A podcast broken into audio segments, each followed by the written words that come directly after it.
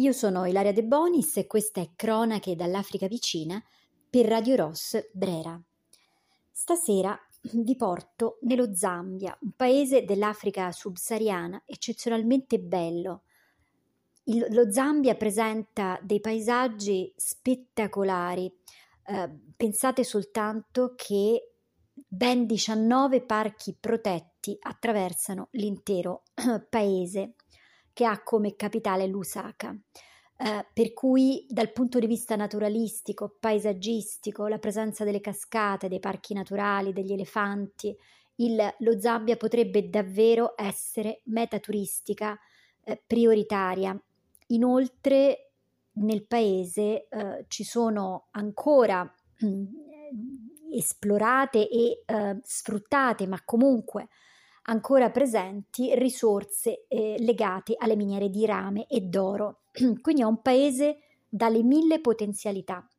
Stasera ne parliamo in realtà perché eh, vorrei introdurvi nella, eh, nei festeggiamenti del Natale e in quello che può essere l'avvento in un paese africano.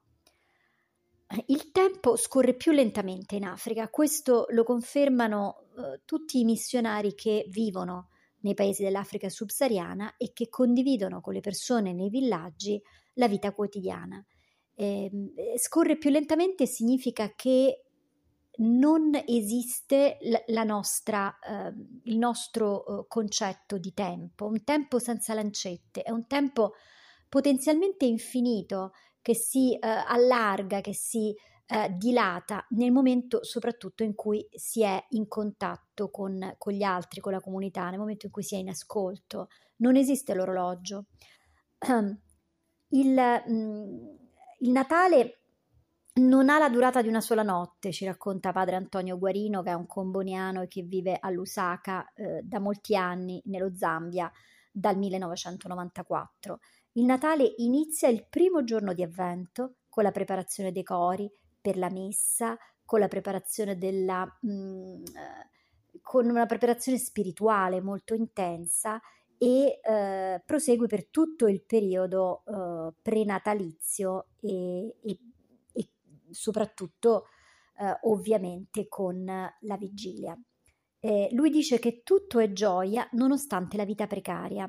Nel momento in cui eh, padre Guarino mi raccontava il suo Zambia, mi raccontava la sua esperienza africana, soprattutto quella dei primi anni e dei primi mesi, eh, io immaginavo eh, quello che lui eh, diceva. Ehm, la, la, sua prima missione è stata un'esperienza, la mia prima missione è stata un'esperienza che ancora mi commuove, racconta padre Guarino un grande insegnamento per me perché la gente percorreva anche 40 km a piedi per arrivare nel villaggio dove ero io, nella savana, e dove si sarebbe celebrata la messa di Natale. Arrivavano 6-7 giorni prima del 24 dicembre, venivano ospitate dalla comunità locale, si mangiava tutti assieme e la sera si passavano ore e ore a parlare vicino al fuoco. In quella sua esperienza missionaria padre Antonio imparò a mettere da parte l'orologio e a dedicarsi senza vincoli di tempo all'ascolto delle vite degli altri.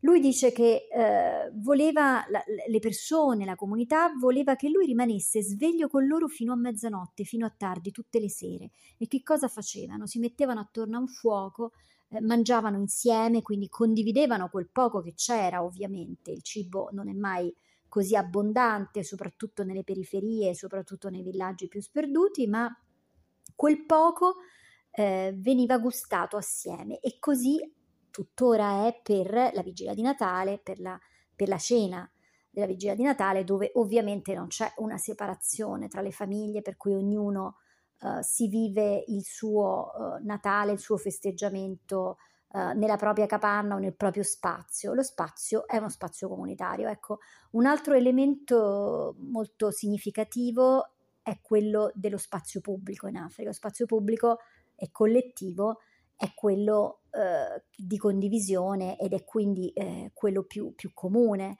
Eh, lo spazio pubblico è, ehm, significa anche, condiv- eh, significa anche eh, corresponsabilità all'interno della comunità, no? per cui i bambini eh, sono di tutti, i figli sono di tutti, non sono soltanto di quella mamma o di quella nonna o di quella famiglia.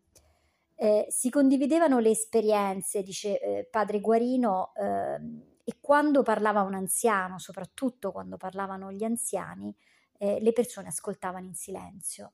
Tuttora è così nelle comunità africane e gli anziani hanno ovviamente un valore eh, più alto, eh, più riconosciuto di esperienza, ma anche di grandissimo rispetto, anche perché ehm, si ritiene che gli anziani siano a conoscenza di... Mh, eh, abbiano appunto fatto un cammino spirituale più, più lungo, eh, abbiano superato diciamo tutti quei gradini e quegli step della, della, della, eh, eh, del progresso, dell'emancipazione personale fino ad, ad, arrivare al gradino più alto. E, e le persone dicevano a Padre Guarino: Voi avete l'orologio, ma noi possediamo il tempo. Ecco, il tempo che ritorna. Quindi in questo suo racconto è molto significativo eh, la, la completa divergenza rispetto all'Occidente eh, dei due eh, elementi dello spazio e del tempo. Anche oggi a Lusaka eh, si testimonia una eh, spiritualità e una fede essenziale. Eh, non ci si sofferma sull'addobbo, ovviamente, il Natale non è questo, non c'è consumo, non c'è consumismo, ci sono i grandi mall, eh, gli shopping mall di Lusaka, la capitale, e sono molto ricchi questi mall, molto ehm, lussuosi, ma eh, sostanzialmente non, non, hanno clienti. Eh, dice il missionario che in, in, città si mette in comune quello che si ha e ci si scambiano doni piccoli per Natale, un uovo, una banana, una, una bibita. Eh, quasi sempre i doni sono legati al cibo e sono, uh, e sono delle, delle uh, quasi dei doni necessari quando si va a trovare la persona anziana o anche il bambino che lo riceve dalla comunità.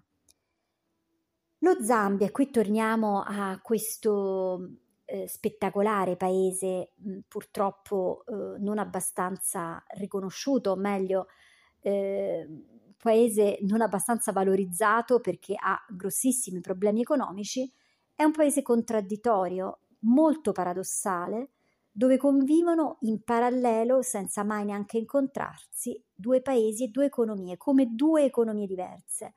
Eh, viaggiamo su due binari, dice padre Guarino. I centri commerciali sono pieni di roba e di lucine, ma nessuno compra e chi può permettersi di spendere tanto è appena un 10% della popolazione.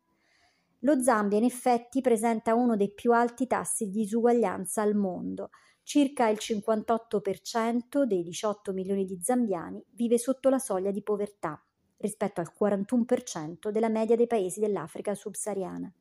Qui il potere è potere, dice il missionario, e i poveri restano poveri.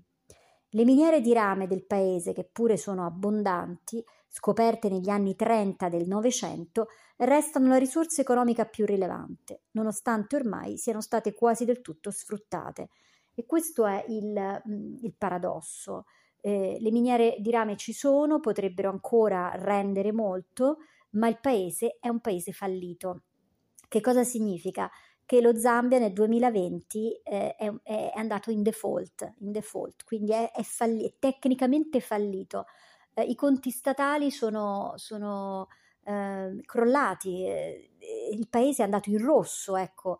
Il, mh, mm, il Fondo Monetario Internazionale è dovuto intervenire, ha approvato un prestito triennale di 1,3 miliardi di dollari che però va di continuo rinegoziato e quindi la spesa pubblica è ferma. Eh, non si può investire in sanità, in scuola, in eh, spesa eh, pubblica appunto perché bisogna ripagare il debito, perché bisogna mettere da parte i soldi per gli interessi, eccetera. E comunque quelli che ci sono eh, vengono utilizzati per, eh, per le, le spese correnti, quindi l'investimento non esiste. Potremmo essere ricchissimi, dice il missionario, anche grazie all'agricoltura se si investisse di più in agricoltura, ma questo non avviene.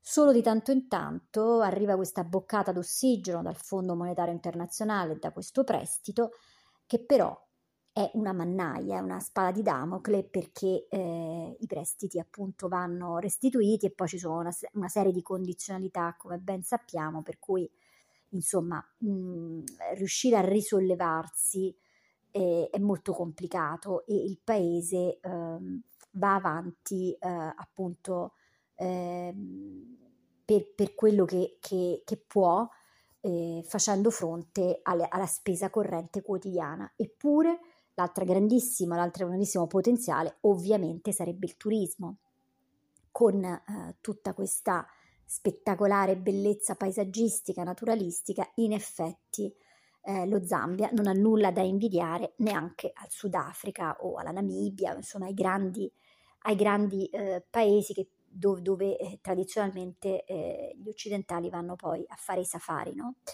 E quindi ehm, volevo appunto co- condividere con voi uno spaccato di uno dei paesi eh, africani più belli e più paradossali e con questo io vi saluto e vi do appuntamento al prossimo eh, Cronache dall'Africa vicina. Per Radio Ross Brera io sono Ilaria De Bonis, grazie.